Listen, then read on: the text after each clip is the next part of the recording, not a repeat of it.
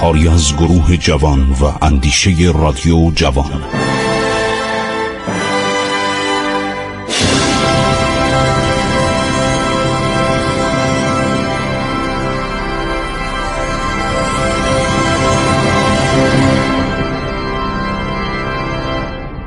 بسم الله الرحمن الرحیم. به نام خداوند جان و خرد که از این برتر اندیشه بر نگذرد.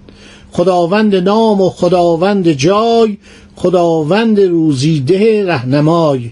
خداوند کیهان و گردان سپر فروزنده ماه و ناهید و مر جان حکیم بزرگ ابوالقاسم فردوسی یادش بخیر از این مرد شریف و مرد بزرگوار و دانشمند واقعا بی همتا و منجی تاریخ و فرهنگ ایران. با سلام خدمت شما عزیزان. ما داشتیم اولین حمله روسها رو به ایران در سالهای عرض شود که قرن سوم و چهارم هجری می گفتیم در نخستین یورش شانزده کشتی روسی در سال عرض شود که 880 میلادی. تاریخ دقیقش جمادی الاول 266 تا جمادی اول 267 اینا یک سال در نواحی شمال ایران بودند شانزده کشتی روسی وارد دریای کاسپی شدند و بعضی از جزایر و شهرهای مازندران و جزیره و بندر آبسکون و بندر ساری را مورد حمله قرار دادند و آنجا را غارت کردند. این عرض شود نقل از کتابهای تاریخ ایران مثل عرض شود که تاریخ تبرستان بهاءالدین محمد ابن حسن اسفندیار که تاریخ تعلیفش 613 عرض شود که هجری قمریه و همینطور تاریخ های دیگه مانند مسعودی مروج الذهب مسعودی مورخ بزرگ عرب که از مردمان نصیبین بوده بین عراق و سوریه کنونی که زمانی دانشگاه بین المللی دولت ساسانی و دولت روم در این شهر بوده و اسناد و مدارکشو خانم پیکولوسکایا گیر آورده و منتشر کرده در کتابای خودش. خب این روزها که میان به ایران حسن ابن زید علوی عرض شود فرمانروای مازندران.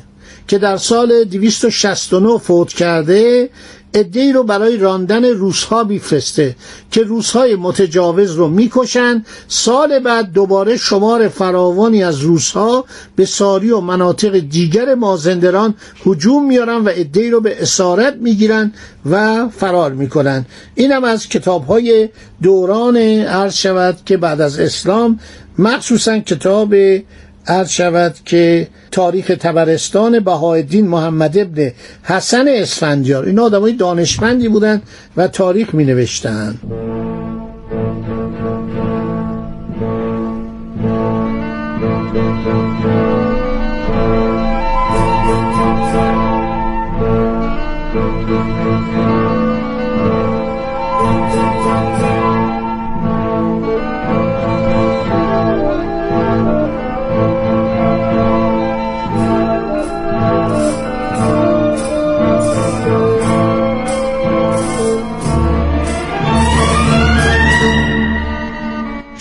ساری هم می‌گیرن روس ها ارشم 260 است 269 ساری هم می‌گیرن.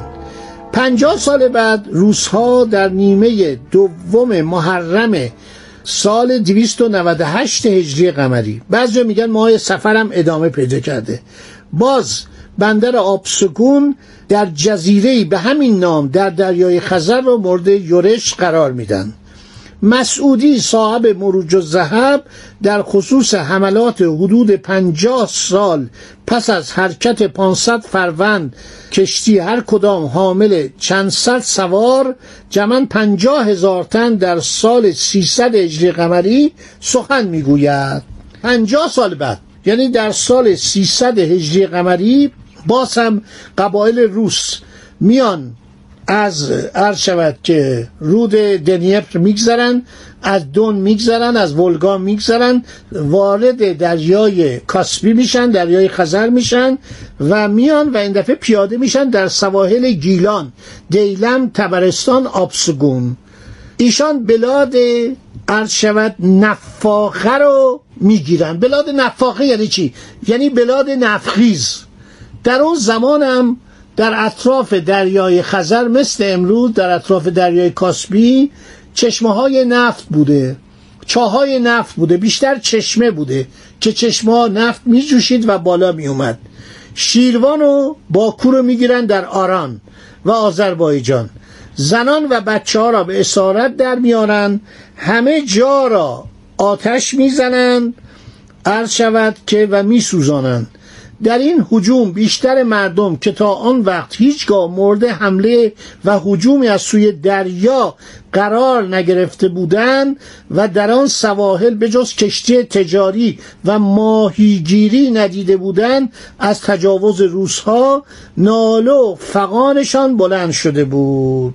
مسعودی نصیبینی مورخ اسلامی ابتدا به خزران اشاره می کند که در فصول مربوط به عصر ساسانی خودشم ذکر کرده ما هم در برنامه گذشته اشاره کردیم به خزران. نوشته که زورخهایی دارند که مسافر و تاجر را با آن بر رودی به نام برتاس. برتاس من فکر می‌کنم همون ولگا باشه که این حالا آقای مسعودی آقای ابوالحسن علی ابن حسین مسعودی میگه برتاس. سپس به قوم روس می‌پردازد. مسعودیا که در اولیای رود خزر در کنار مصبی زندگی می‌کنند که این منظور از این رود رود ولگاست که به خلیجی از دریای نیتس پیوسته است. نیتس دریای روس است. روس قومی است بزرگ. به رسوم جاهلیت که مطیع شاه و شریعتی نیست و تجار روس به دیار شاه برغز رفت آمد کنند. روسان به سرزمین خود معدن نقره بسیار دارند. اینو مسعودی نوشته درباره اینها. باز می نویسد روس اقوام بسیار و توایف گوناگون دارد. از آن جمله طایفی است که آن را لوزعانه می‌خوانند. اکثریت روسها از آنهاست که به تجارت به دیار اندلس رومیه و قسطنطنیه و خزر روند. لوزانه ما نفهمیدیم لام و واو و زال و عین و الف و نون و عین. این اسامی بود که عربا معمولا تعریب می‌کردن تعریب یعنی به زبان عربی برمیگردوندن از پس سال 300 در حدود 500 کشتی که هر کشتی یکصد کس داشت به دیار خزر رسید. مسعودی در کتاب خود به حضور مردان شاه خزر با عده نیرومند برای رویارویی با کسانی که از این دریا برایند یا از دشت مابین خزر و نیتس برایند اشاره می کند بعد نوشته که آب رود خزر یعنی ولگا. یخ میبنده. راه رفتن و سواری قبایل با اسب از روی آب عرض شود که نمی‌تونه انجام بشه در فصولی که آب یخ نبسته. ولی در زمانی که آب یخ بسته با اسب و شی به نام سورتمه که بعدا کلمه سورتمه جاش گذاشتن از روی این یخهای ولگا عبور کردن. این اروجبک یا دنجان ایرانی هم که زمان شاه عباس به عنوان سفیر میره با یک هیئتی همراه شلی آنتونی شلی معروف که کلاهبردار بزرگی بود پولای شاه عباس رو بلند کرد و برد و کالاهای هدیهش رو فروخت. ایشون هم از رود ولگا بد میگه. میگه این رود یخ میبست و ما ناچار بودیم که با سورتمه با یک وسایلی از روی این رد بشیم. و حتی پیاده می‌تونستن و سوار بر اسب از روی یخ رد بشن. مسعودی نوشته وقتی کشتی های روس به مردان خزر که به دهانه خلیج آمده بودند رسیدن به شاه خزر نامه نوشتند که از آن ناحیه بگذرند و در رود آن پایین روند و وارد رود خزر شوند و به دریای خزر که دریای گرگان و تبرستان و دیگر دیار ایران است وارد شوند. نصف غنائمی را که از اقوام سواحل این دریا به دست دارند بدو دهند او نیز اجازه داد. یعنی پادشاه خزران گفت اشکالی نداره. شما برید هر چی گیرتون اومد نصفشو به من بدید. اینها وارد خلیج شدن و به مصب رود رسیدن. در این شعبه آب بالا رفتن تا به رود خزر رسیدن. از آنجا به سوی شهر آمل سرازیر شدن. عرض شود که حالا ما نمی‌دونیم این کدوم آمله. چون ما دو تا آمل داریم. یه آمل در قسمت ماورانر داریم یا هم در همین استان مازندران که الان یکی از شهرهای معتبر و بزرگ عرض شود مازندران واقعا این شهر قابل مقایسه با سی چل سال پیش نیست. یک شهر آباد بسیار زیبا پر جمعیت پر از ساختمان های دیدنی.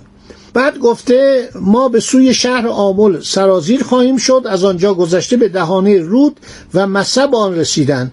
از مصب رود تا شهر آمل رودی عظیم و آبی فراوان است و کشتی های روس به دریا پراکنده شدند.